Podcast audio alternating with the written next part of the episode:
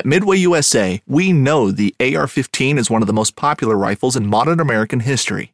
Known for its modularity and widespread use, it's often considered essential to any gun collection.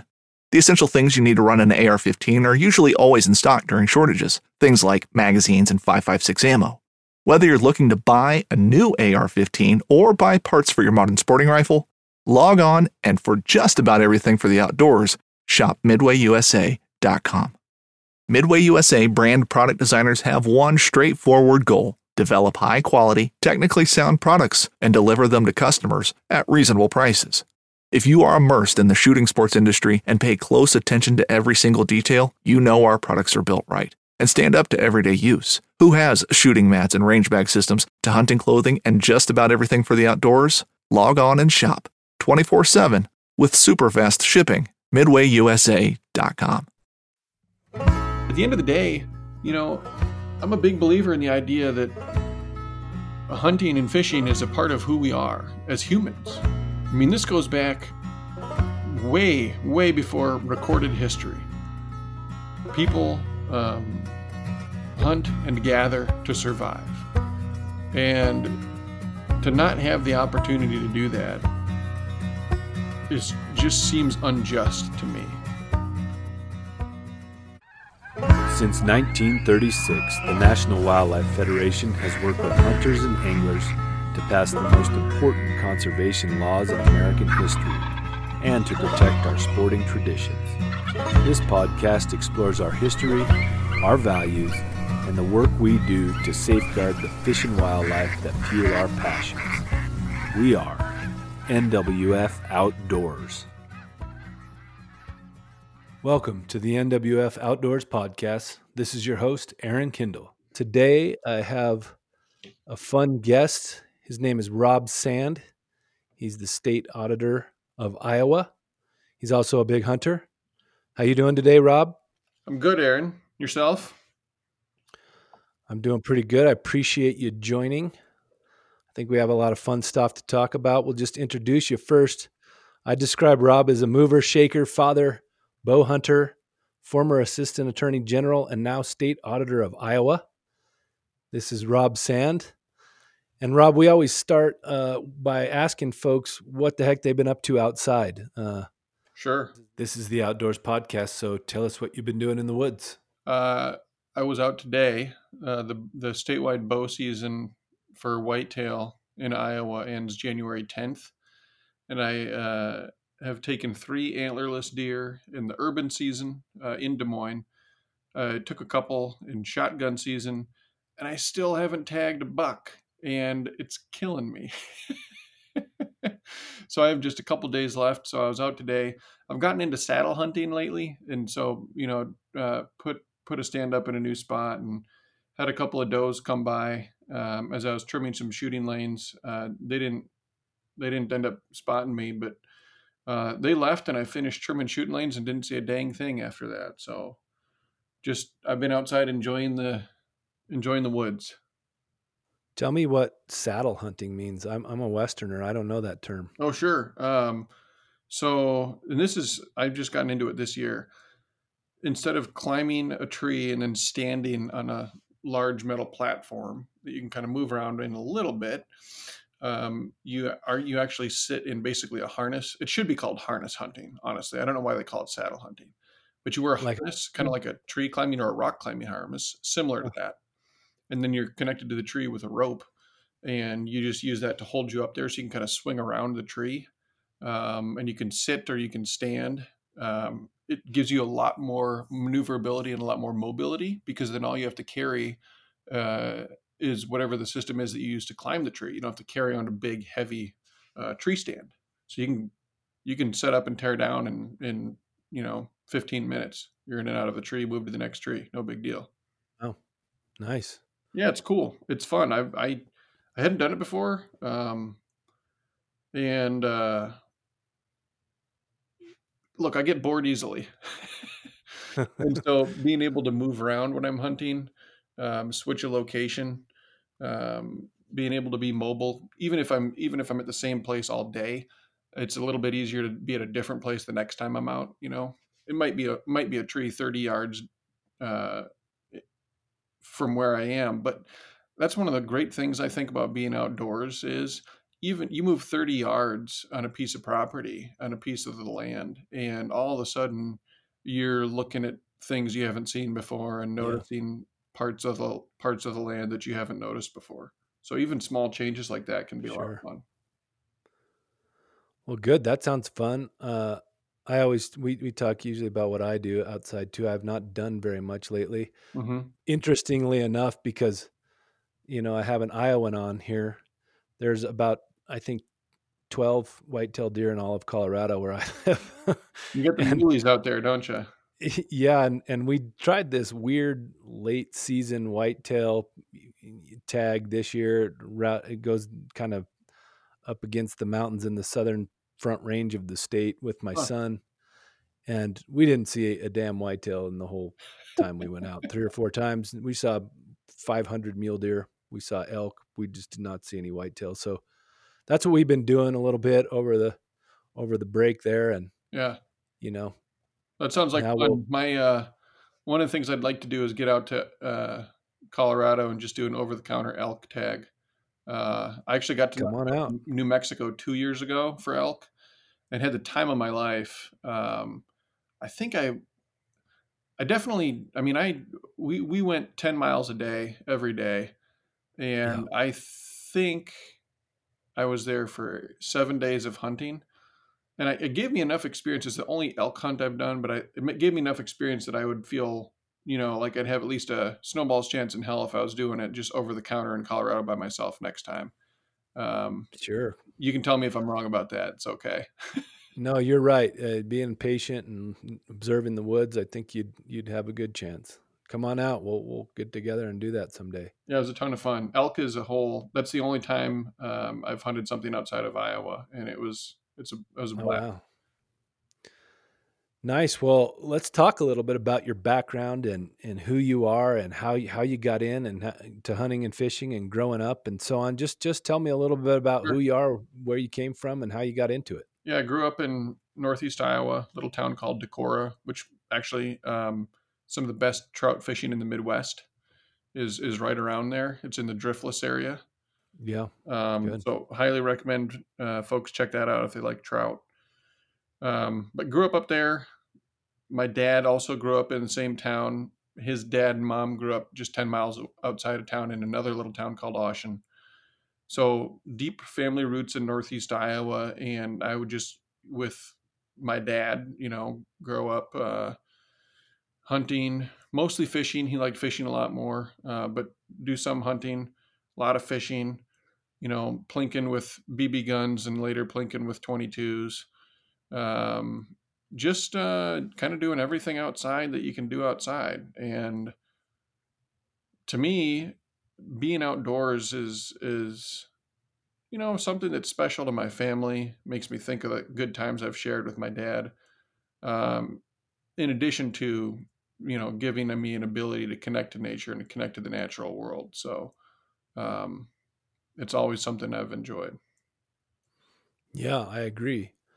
Um, so let's jump in a little bit about Iowa too. I mean, Iowa is a unique place. I think politically, I think in the Midwest, I think you touched on a couple of things. You know, you got a lot of hunters there. You got a really good informed population that seems to the Iowa caucus. I've never quite understood, you know, the the special importance that seems to take on every year. Sure. Just unpack that for people a little for me, if you would. Just you know, tell people what what that's about. What makes Iowa unique in your eyes? You know, the, the reason I think that Iowa um, that Iowans, I should say, uh, do a good job going first is there's a real expectation of retail politics in Iowa, meaning you got to meet the person who's running for the office. Um, yeah, I had a chance to talk to all the candidates uh, in 2020 because I got elected to my job in 2018. And so they started coming calling pretty soon after that. And I said to them, you know, you should expect to show up in a town of 2,000 people, have five people come out to the event that you're at, sit there and talk with all five of them for an entire hour, learn that one of them is your second cousin. and, and you're talking and you're talking all the way up to presidential politics here oh, too. Yeah. You're not. Oh yeah. Oh yeah. yeah. And then, you know, at the end of that hour, when you've just as as a U.S. senator or a governor from some other state, while you're running for president of the United States of America, at the end of that hour, uh, where you've made them cry and discovered your relatives, you know, when you ask them to commit to caucus for you, they'll tell you, "Well, I got to see all the other candidates first. I mean, people just they really take it seriously. They they want to they they they don't want to make a commitment before they feel certain that it's the right commitment to make. They ask good questions. Um, there's a reporter, uh, I think uh, Reid Wilson um, from I don't know some entity out in D.C. who gets to travel all around the country during presidential campaigns. And I remember he said, you know, I've done a bunch of events in New Hampshire, a bunch of events in Iowa. The questions that you get from Iowans are just different. They're like another level in terms of the the the seriousness and the difficulty for for candidates to be able to handle them. Wow, that's I I wish everyone was as discerning with their choice. Um, seems like sometimes yeah. people do, you know, single issue voters and and different things like that where they yeah. maybe it's not as discerning as it should be. No. And then it's something we got to get away from. I mean, we we we find ourselves so divided and uh there's a real inability, I think, for a lot of people to consider someone who, um, who might not wear the same color shirt, you know, um, or who even in their own party just doesn't have a stance on one particular issue that they like. And it's fine to be passionate, but um, I would I'd love to see a little bit more reason introduced into our politics. Yeah, that's a that's good to think about. And you know, I know in in thinking about talking with you and and learning about you a bit, you know, you're you're really all about kind of civics and transparency and and really kind of an open style of governance. Yeah. T- talk about that a little. Well, look, uh it always sticks with me the the story about the the lady who approached Benjamin Franklin after the Constitutional Convention, and she said, Well, what kind of government have you given us? And he said, A republic if you can keep it. You know, self governance, the idea that we don't have a king telling us all what to do, the idea here is that we govern ourselves, which means you, you and me, Aaron and Rob, need to be able to sit down and even though we disagree, come to some form of an agreement where we can both say, well, you know what? I'm not getting everything I want. Neither are you. We have reached an agreement and we will abide by that agreement if we're going to govern ourselves, we have to be willing to do that. And it doesn't, I don't think it just means socially uh, as a society. I think it means ourself. You know, we have to, I, I personally, I have to govern me. Yeah. You know, we, yeah. and we can all, we, we all get passionate. We all get excited about things. We have to govern ourselves, literally. You know, we have to be willing to uh, calm ourselves down. We have to be willing to uh, express um, um, the the fact that we make mistakes you know, we have to be willing to say, I was wrong about this. Uh, all of these things are demanding. Uh, the, the, the, the founding fathers really cared a lot about character. Um, great book by Gordon Wood, um, who was, I, I, had the good fortune to take a class from him in college. It's called Revolutionary Characters. And he actually does a bunch of sketches of our founding fathers and the ways in which they were concerned about personal character and I just I, I, really think that all that stuff is important because at the end of the day, we can antagonize go- the idea of government all we want. We can we can say the government this, the government that. Well, it's our government, and so at the end of the day, we are responsible for it. And I and I really think that if we want to take that seriously, elected officials have a real responsibility to lead and to help people understand what's going on and to help them understand why the decisions that are getting made are getting made.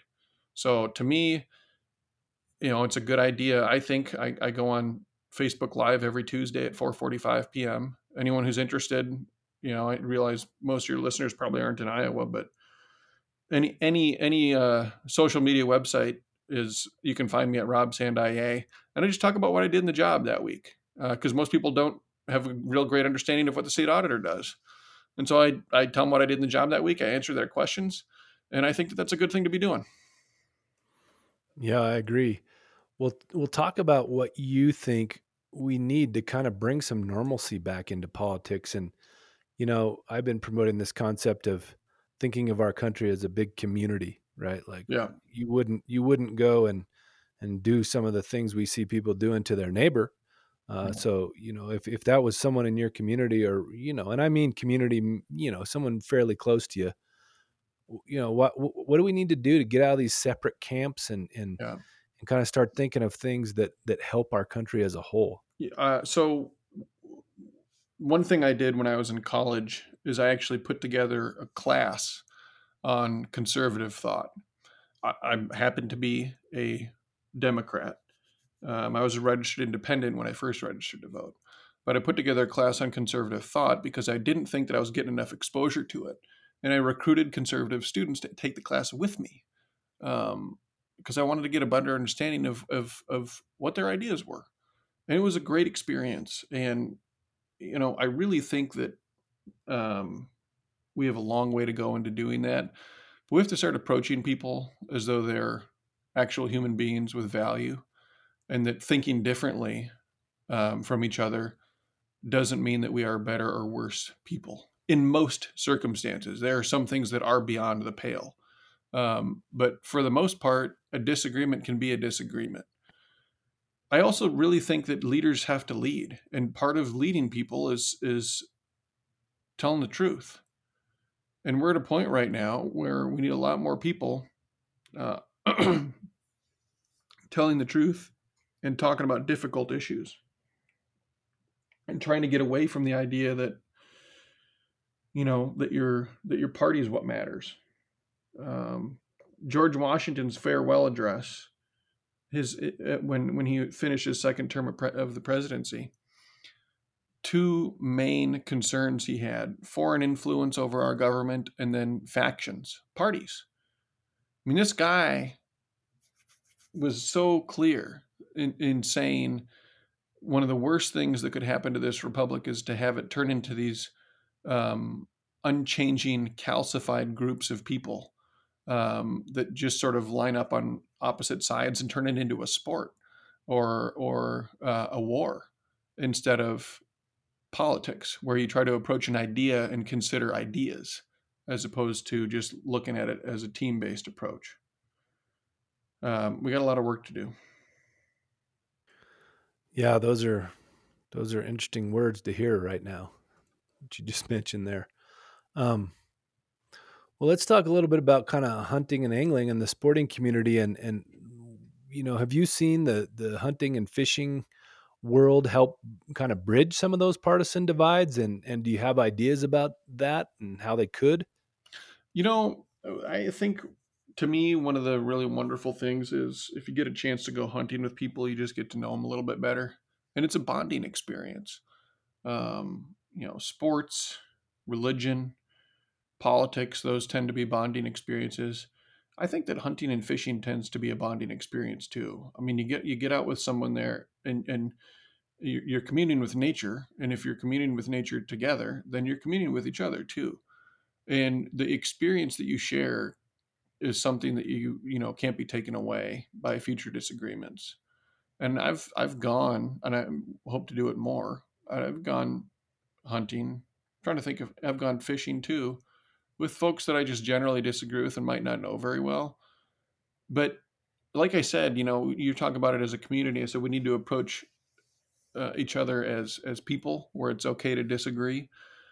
When you're doing something with somebody like that, I tend to think that you just sort of realize that they're like you. You know, oh, you, uh, huh. You yeah, do the same things that I do common. when I'm hunting. You do the same things that I do when I'm fishing. Oh, you, you, uh, you tie your tie that way. Well, that's interesting. I don't do it that way. That's a great idea. Huh, I learned something from you. I really appreciate that.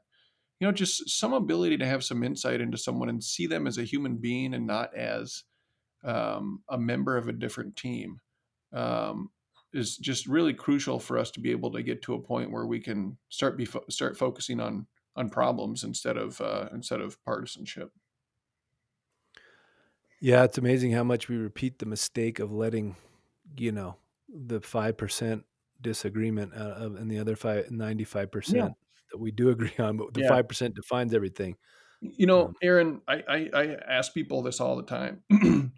Imagine I'm married. We got two little kids. for everybody listening out there, I had to apologize to Aaron because we got this thing started late. Um, I was handling bedtimes tonight. Um, so we got two little kids.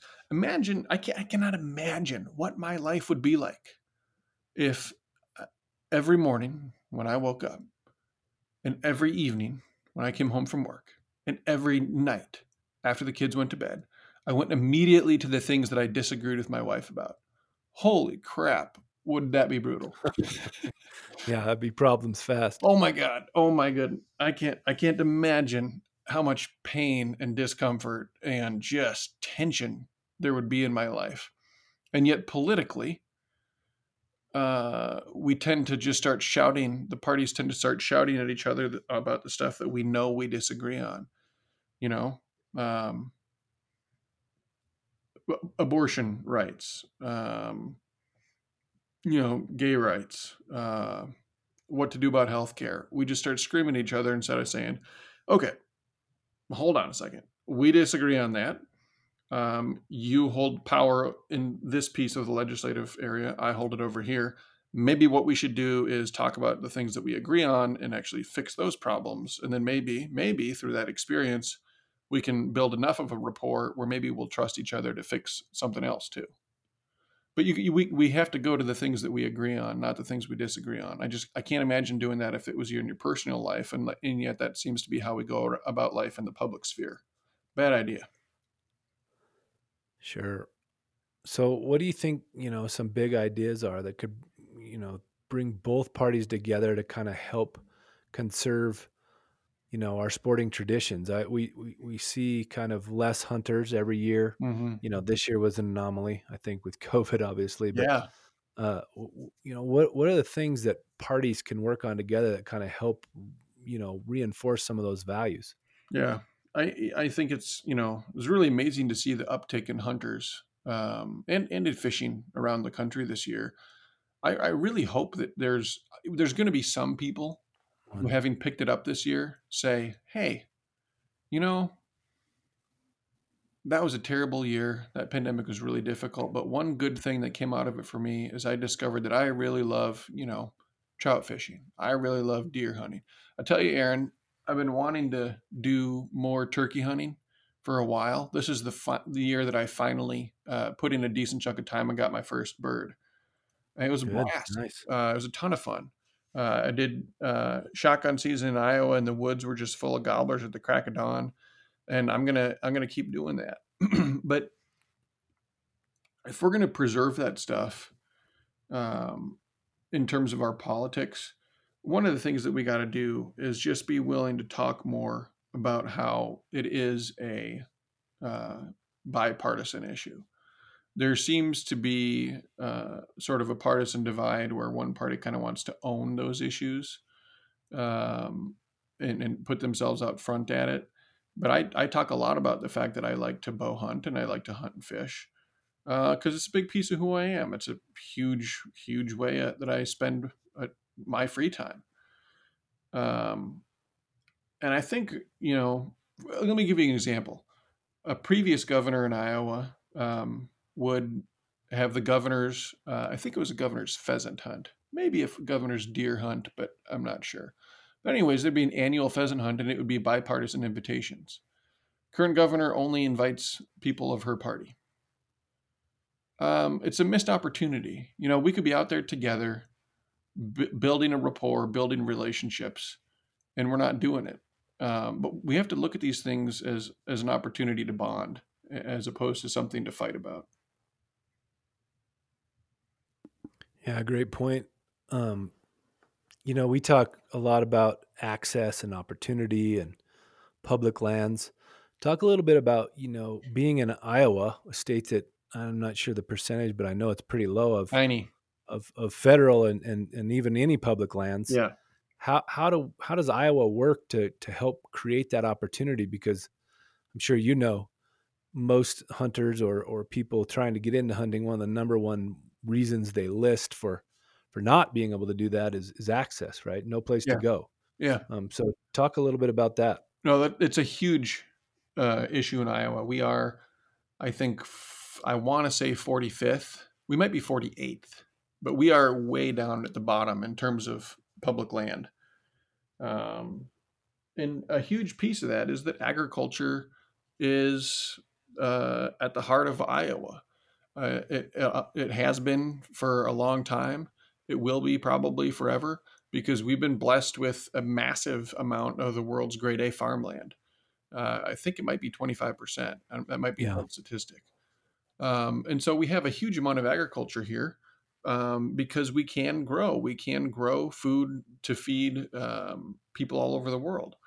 But I don't. But I don't think that it's fair to the people who work in agriculture, who support agriculture, who who, who share our communities here, um, for them to not have opportunities for them to enjoy uh, the outdoors.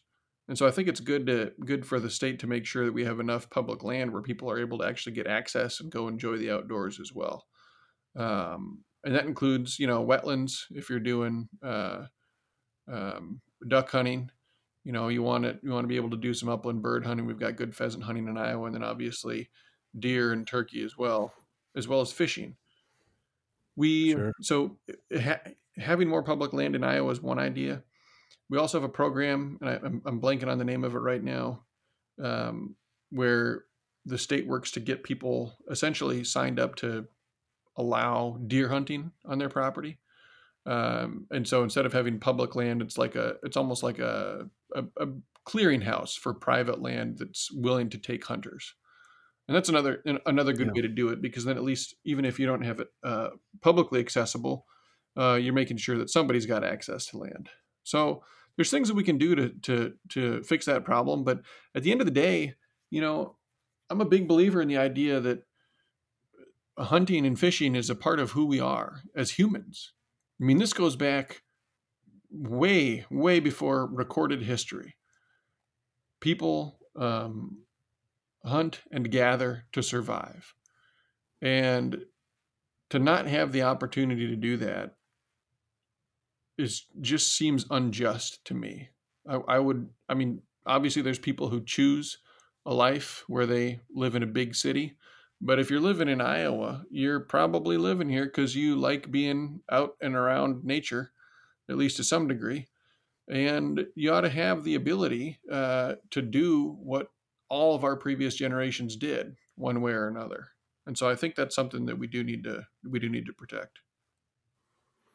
Good. Yeah, I I like to say that uh, one of the things I love about hunting and fishing is that it connects you to every human, basically that's ever walked yes. the planet. Yeah. Until the last handful of years, where people have decided maybe they didn't want to do that anymore. Yeah, that's right. It really and it really has been just the last handful of years. And I have no problem with people. I mean, if you personally yeah. you don't want to, you know, hunt, fish, you don't you, you want to be vegan or vegetarian, whatever, that's fine but it means a lot to me. And I do, I think about that same thing, Aaron, when I'm out there and I'm sitting in a tree. Granted, you know, um, a thousand years ago, they, they weren't wearing camouflage clothing, uh, they weren't shooting a compound bow, but you are still doing the same thing that millions of years of generations of humans did. You're sitting out there in nature, in the elements, being a piece of nature that's the thing to me that I think is really fascinating about uh, hunting and fishing. You know, a lot of people who don't, I'm kind of curious to hear your thoughts on this. A lot of people who don't do it think that hunting is about being macho and saying, you know, oh, I'm so much better than this animal, which in a way, like there is a challenge. And and to me, you know, being able to shoot a big buck is like, yeah, you know, that buck didn't get big by being stupid. So you you you got you pulled one over on a on a smart guy there. But when I'm hunting, it's very humbling to take an animal's life. Because what I'm doing is I'm saying that I am a piece of the food chain and that I am dependent upon this animal for sustenance. And it gets you connected to that sense of humility and that sense of um, need in a way that you know getting uh, sliced ham from the grocer doesn't. Yeah, I would agree with you. I, I mean, I think even one of the reasons hunting sometimes gets a bad rap is because right most of what gets the publicity is the worst behaviors Yeah. right and and really if you think about being a really good ethical hunter you're probably going to be someone who's quiet and you know not not jumping up and down about what you did i mean everybody loves to come home and say you know here's what i got and i think it is something to celebrate you Yeah. know to be able to bring that that food home and so on but you know some of the stuff that that we see out there is is unfortunately the the worst examples Yeah. and and that kind of has is defined you know i'll say hunting in air quotes too because some of it i wouldn't consider hunting because to me hunting means Amen. it's the whole ethical pursuit Amen. you know some of that stuff isn't really representing hunting it's in some other categories um, and it's too bad when we see that because it, it it gives people a bad impression of one of the most beautiful amazing things yeah. uh, that we can still connect to yeah. um, as humans so Yeah. I, I totally agree. I mean, like hunting and killing are not the same thing. Uh, they are related, but they are different. Um, and I, I actually started doing something recently. I've only done it a few times, but this is a good reminder. I've started doing on Twitter hashtag Twitter goes hunting because I see on Twitter so many people who who don't, and you know that's fine. They maybe I I you know I'm I don't I don't I can't I couldn't tell you if I was uh, raised in a family where my dad or my mom didn't hunt or fish if I would be hunting and fishing right now.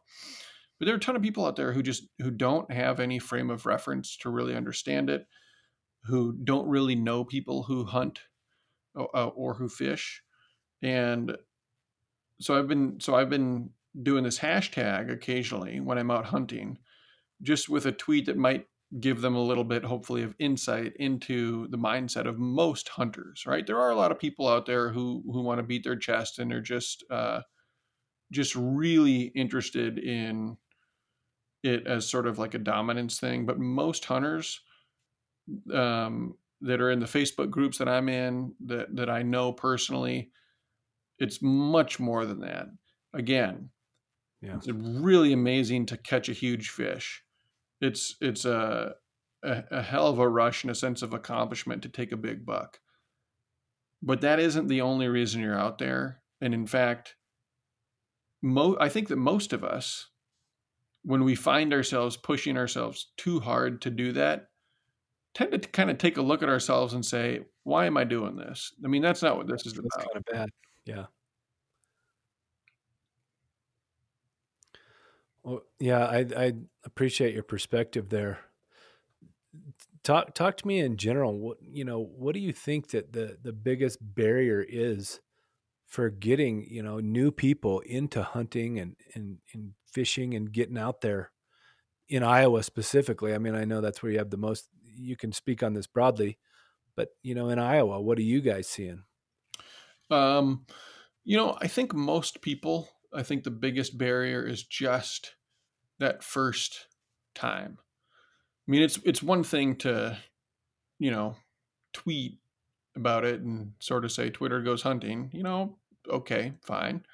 It, I'm I, I'm doing that because it's easy for me to do, and it could reach a lot of people potentially. But to get someone out in the field and to to put a gun or a bow in their hands and really sort of um, help them see what is it what it is you're doing when you're out there i think is gives them a, just a whole different level of understanding and appreciation for what it might be as you explain the process to them and that sort of thing. You know actually going back to the caucuses there were a ton of people um, there were s- staff you know people who worked on campaigns there were reporters from national news outlets. Like I, I took a bunch of people out hunting with me. Um, we do there's an urban bow hunting season in des moines and i have uh, one piece of property that i was hunting where i had it set up i had two tree stands um, and so we just we'd climb up and same tree um, whoever my guest was would be in one stand and i'd be in the other stand right next to it. And you know through the process of getting ready and kind of explaining them how to prepare for the day and then sort of um, being up there and kind of whispering to them about what i was doing I think most of those folks would tell you they just they really have kind of a different perspective on what it is compared to what they thought prior to them that actually got into the field. I think getting people into the field is the single biggest thing you can do uh, to teach them and to help them get an appreciation for it and build an interest in it.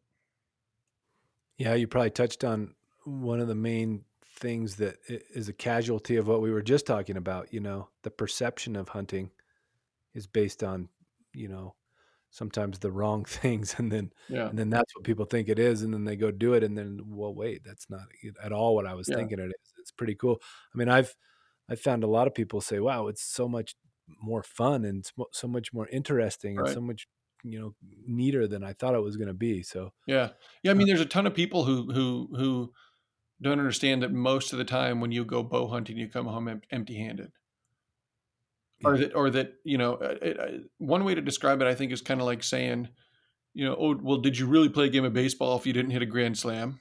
It's like i'm not i'm i'm not here just for grand slams. Baseball is so much more than a grand slam. Like sure it's kind of like the ultimate achievement uh, as a hitter in baseball but if that's all i was here for i wouldn't really care much about hunting. Um, and, and it's the same kind of thing like people are like oh you came back empty handed so it wasn't any good. It's like no it's great I got to be outside for four hours. Uh, I watched, you know, a fox kit uh, chasing after his mom. I don't know, you know, whatever. It's just it's good to be out there, and it's so much more than than just taking an animal. Yeah, I've done a hell of a lot more walking around with guns and rods than I have actually yeah. harvesting something and, yes. and bringing it home. So, yep. I mean, it's it's got to be a hundred to one, right? I mean, it, the oh, time yeah. you field to to the actual bringing something home is pretty pretty big discrepancy. Yeah, I think that's I think that's right. Are you a, um, are you a Colorado native, Aaron? Uh, Wyoming native, but yeah, Intermountain Westerner my okay. whole life. Yeah. Okay. What What's your favorite thing to hunt for out there? Elk for sure. Yeah, yeah man, I tell you, when they're bugling, yeah, it's something else. It really is. I mean, it makes the hair stand up on the back of your neck. It's funny too because when I was out in New Mexico, they kept saying, "Oh, I heard this guy screaming," and probably four days for the first four days of hunting, I was like, "Why do they call it screaming?" I mean, it doesn't sound like screaming. But then we got one who was real, real worked up, and he was close, and it was like screaming. I mean, I'm hearing him bugle, and I can't see him, but I can almost hear the veins popping out in his in his throat mean, it was just insane. Yeah, and uh, listeners to this podcast know I did a lot of vicarious living through my son this year. He's 15, tried mm-hmm. for his first elk this year. We spent about 12 days out, and uh, he did not harvest. Unfortunately, he had about four opportunities, took one shot and missed. Mm-hmm. Um, and uh, but man, I'll never. I wouldn't trade those those 12 days for anything. You know, this this year with COVID and yeah. we got to do it probably twice to three times as much. You know, we might have gotten three, four days out in a typical year when he had school things and I was running around for work and everything. Yep. So they were awesome. And man, he is itching now. He he, he has got the bug. So yeah. I'm really happy with that. That's great. Yeah, and, and and to your point too, where you say you know he had four opportunities and he took one shot. Uh, you know, it, it's ethics. I was actually just reading a story about a gal uh, that lives in Ankeny here in Iowa who shot a 200 plus inch buck, and she let it pass the first time because the shot that it presented she didn't feel comfortable with. And when I was out in New Mexico for elk, uh, I can count one, two, three at least opportunities where I could have taken a shot where I didn't. And it was either because the shot was a low percentage shot or um, or uh, it was a it was a small um, bull where I was just like, you know, if I shoot this bull this year, he was like a one by five, half broken off and the other half small. And he was 12 yards away, just standing there broadside. But it's like if I if I shoot this bull, that's a big bull that someone's not going to get to shoot some some sometime down the line and just having that experience too, but knowing that at the end of the day, again, boy, Aaron, you want to bring it full circle. Talk about self governance. I'm standing there at full full draw. This is the very last day. It is the afternoon. I'm not kidding you. And me and the guide I'm with had been chasing one bull that we had seen and he was nice. And all of a sudden, another bull started bugling at us.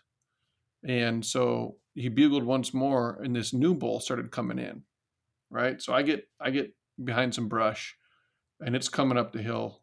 Start to hear it breathing, and uh, comes out from behind the brush, and it's this little guy. And you know the odds at that point of me having another opportunity at a bigger buck are very very slim.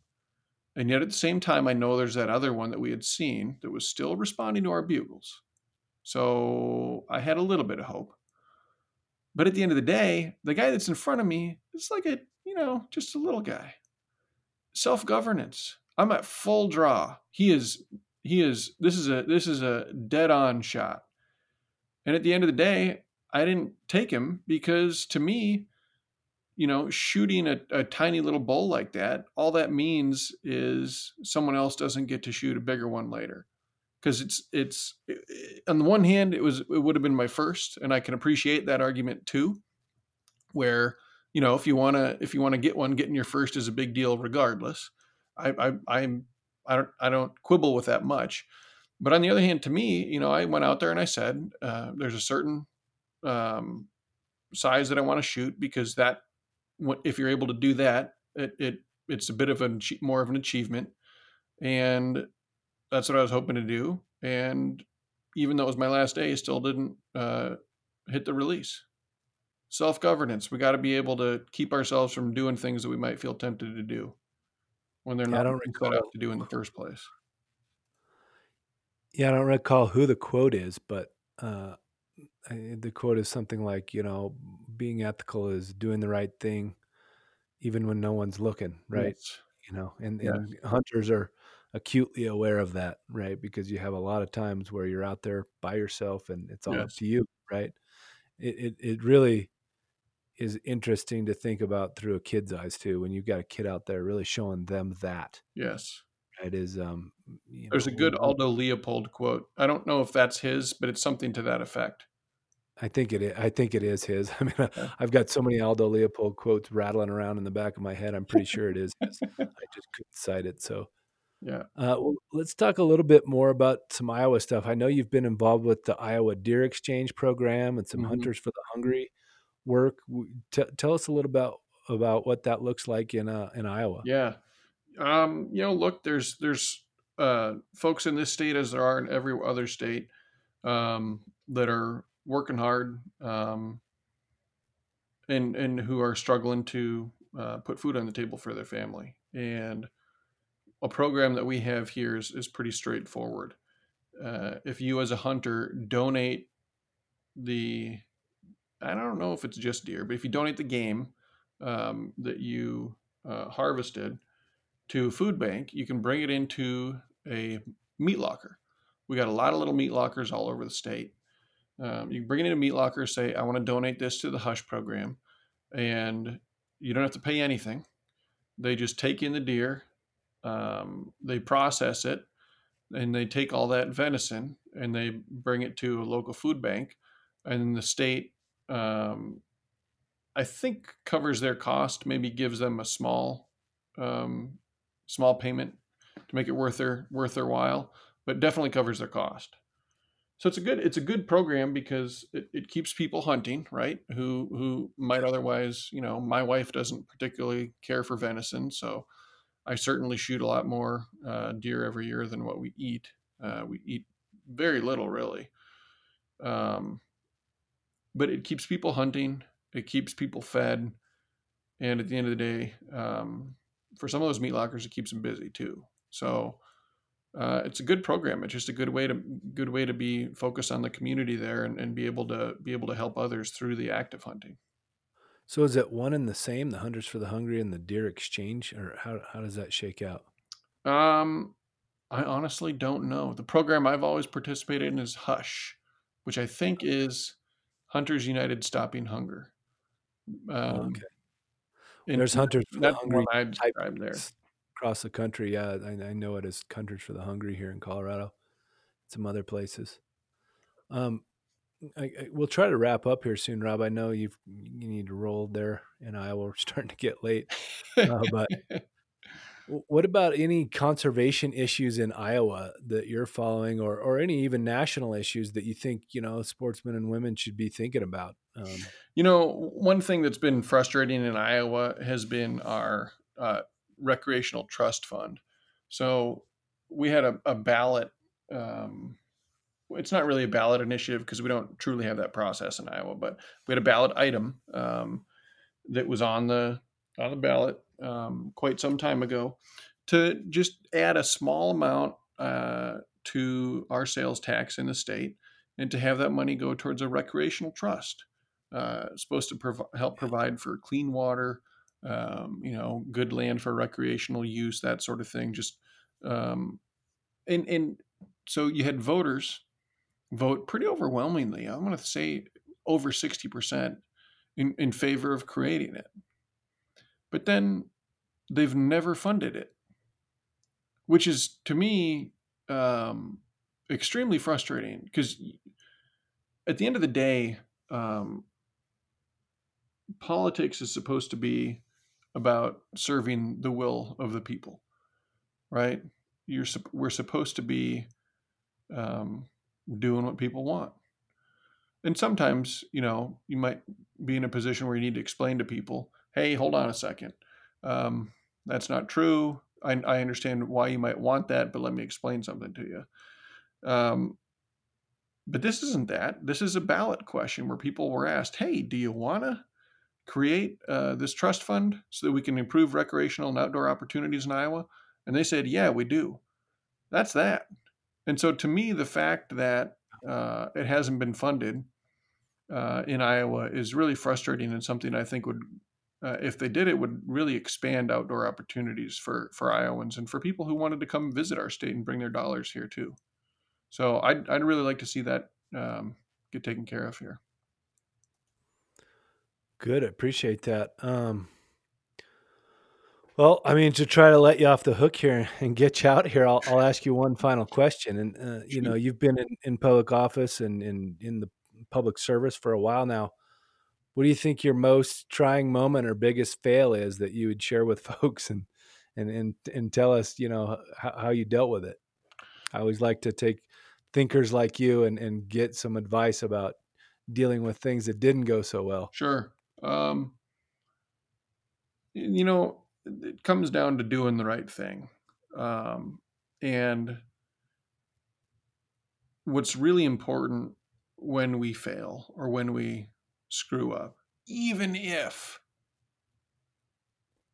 we made the right decision with the information we had at the time, is to when we realize it's a mistake, take that as an opportunity to say, hey, this is a choice. I can choose to do the right thing. When I was assistant attorney general, I prosecuted a bunch of cases related to the Iowa Film Office tax credit scandal. A bunch of people who made movies in Iowa who inflated their invoices uh, to get more back in tax credits than what they were really owed. And one of them was this guy from California who'd made a bunch of movies that a lot of folks would, would have heard of. And um, he came here and made one, and we investigated his his movie making and his receipts you know, I, I was going through the documentation, everything, and it looked like he had inflated his expenses. It seemed pretty clear. And so we called him up and asked him to if he had any explanation or wanted to wanted to help us understand it. And he had a few choice letter words and uh, four, choice four letter words, and that was about it. so typically, you know, when you when you have a good case put together on, on the white collar side, on the uh, uh, on the financial side, and you call somebody up and they and they don't want to offer you any helpful information to help you understand why they didn't commit a crime, pretty good indicator that they don't have any helpful information to offer you. And so I um, I said we need to indict this guy. You know, here's the case. All this stuff is wrong, and he we gave him an opportunity to explain it, and he didn't have anything to offer. And so I indicted him. Um, after that, he came to Iowa. Uh, sat down with me for two or three days, one on one. Probably had an, uh, and then I spent uh, probably another two or three days taking all the information he had given me and verifying it. And at the end of that whole time, what I was left with was a lot of new evidence, new documentation, new information that told me that this guy is clearly a terrible bookkeeper, uh, clearly a, a, mess of a businessman, uh, but also not someone that I think committed fraud, or at the least, uh, not somebody who where I could prove a case of of fraud. And so I'm at a moment here where, when I indicted this guy, I did it and think it was the right decision, and then I came upon new information later that uh, said it wasn't. Now, um, we hear stories a lot of times about prosecutors who aren't willing to walk away from a case, who, um, you know, just jack the charges up in order to, you know, squeak a plea out of somebody just so they can get their pound of flesh.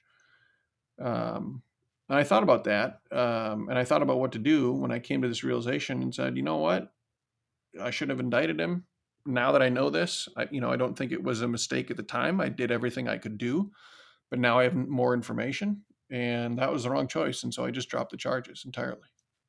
Just dropped the charges, walked away from the case. Because when you don't have it, you know, you need to just be willing to do that.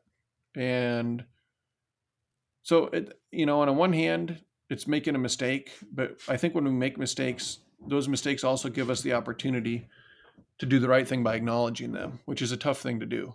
Um, but if we can do it, I think, um, you know, people appreciate integrity. I hope they do, anyways. I think it's still a pretty uh, important value. So, yeah. Well, appreciate that story, Rob. And do you want to get leave us with any parting shots before I let you go here? Boy, you know, I hadn't uh, I hadn't thought about that. I guess for anyone who's listening out there, just we're in a in, for for anyone you know. Look, we are we are recording this on what is it? It's Wednesday, so we just had all the mess at the U.S. Capitol today. Yeah. Please, please, um, you know, get your news from lots of different news sources. Question what you hear. Um, try to think critically about what's going on in the world, and when you approach people online, you know, try to imagine the way in which they wrote those words where they didn't mean to be nasty. Can you interpret a statement in a way that maybe isn't supposed to be an insult or isn't supposed to be sarcastic? We yeah. we have a lot of work to do to get to the point where um, and it's a challenge for me every day, just like it is for everybody else. We got a lot of work to do to get to the point where we are functioning well and solving problems um, in this country, but it's up to all of us to help change change our culture in a direction to get there, and doing those things will help us get there. Well, good, wise words. Uh, I will let you go. I appreciate you jumping on, especially tough day today. Uh, we've been trying to make this work for a while and finally did. So appreciate you jumping on and keep doing all the good work you're doing. Thanks, Aaron. This was a lot of fun. Thanks for having me. You're welcome. Bye bye. We are NWF Outdoors.